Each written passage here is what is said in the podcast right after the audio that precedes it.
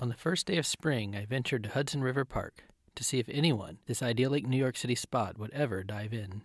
It was a hard sell, even though the water is usually very clean. I don't know if I'd swim in it, but um, I've been kayaking in it, and obviously got like water on me, and I was fine with that. I don't know if I would like dive into it. it seems a little gross. Can't say I disagree, but I'm a city dweller for whom the words Hudson River and swimming do not compute.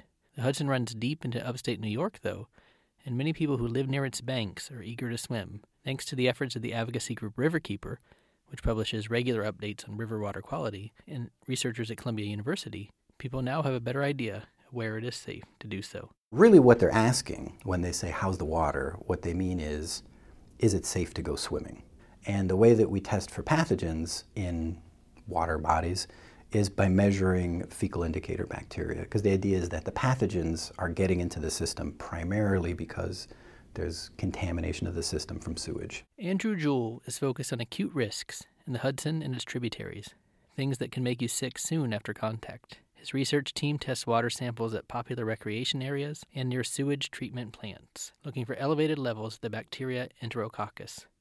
Much of the Hudson is fine for swimming, at least during mild weather when sewers do not overflow.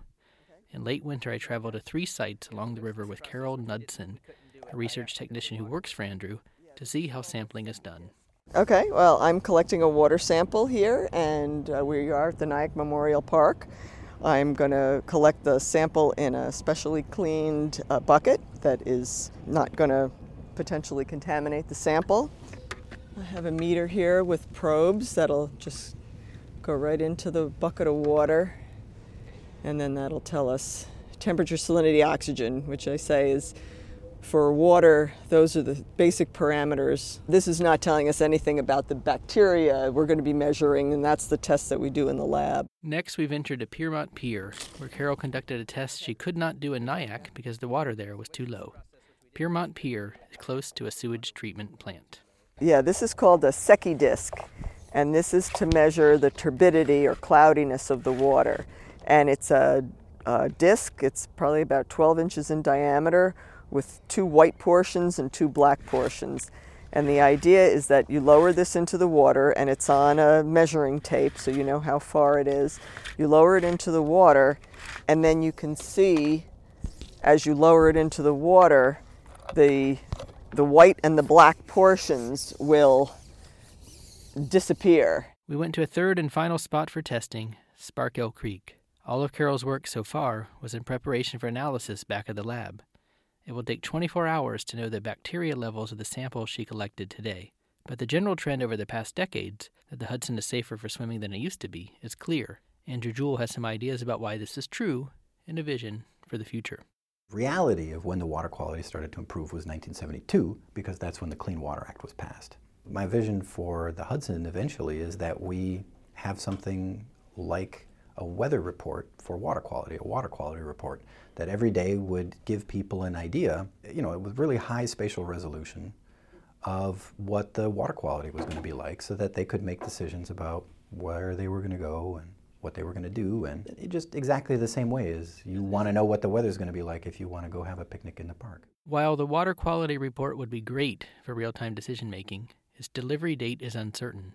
The report would rely to some extent on predictions based on past data. Until that day comes, the slow and steady work of water sampling goes on. After a morning traipsing along the Hudson, Carol and I come back to the lab for analysis. So I, I got the, you know, the dilution water and the media ready, so now I'm going to pipette in the samples. Carol places the samples onto a sheet that has almost 100 small wells, each containing a water sample. She does this three times, one for each place we'd visited.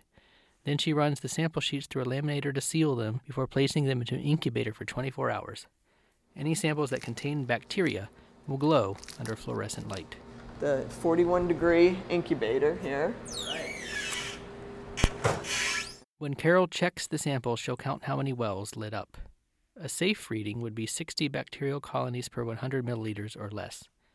The next day, she tells me the samples in Nyack and Sparkill Creek only had around 20 colonies, but Piermont Pier was a different story. It had 379 bacterial colonies.